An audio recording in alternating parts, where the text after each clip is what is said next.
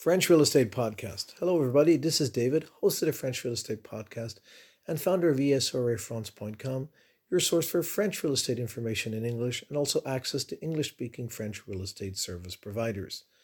If you haven't done so yet, please jump over to our website, ESREFrance.com, and get yourself a copy of our free e guide, Mistakes to Avoid When Buying Real Estate in France. Today's short podcast is to remind you about something that's very important to pay attention to.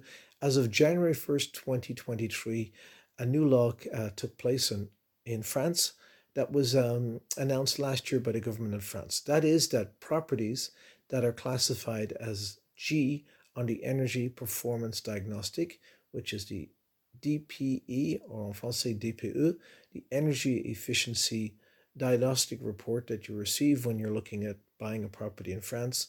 If it's rated G, this means it is a huge consumer of energy to heat a home. In French, they call these passoires thermique, I believe if my pronunciation is correct. Kind of an English translation would be a thermal colander.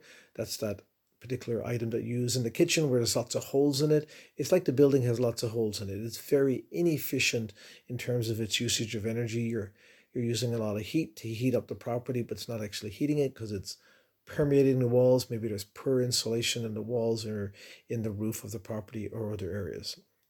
So pay close attention to the fact that of January 1st, 2023, that if the property that you've purchased prior to then is rated as the letter G, like G is in George, on the energy diagnostics, you will no longer be able to rent this type of property out unless you do the renovation to bring it into a higher energy efficiency.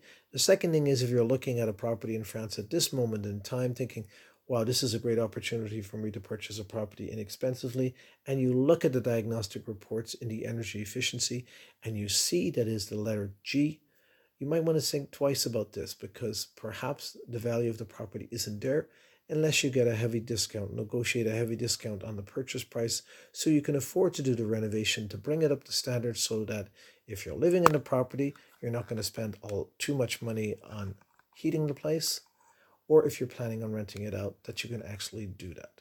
This is David, host of the French Real Estate Podcast and founder of ESREFrance.com. As I mentioned before, jump over to our website and get a free copy of our e-guide, Mistakes to Avoid Buying Real Estate in France, when you're buying real estate in France, or check out our 110 Tips French Real Estate Buyer's Guide, which is our best-selling e-guide, also available on the website. Looking forward to sharing with you more soon. Please subscribe wherever you heard this podcast and have a very good day.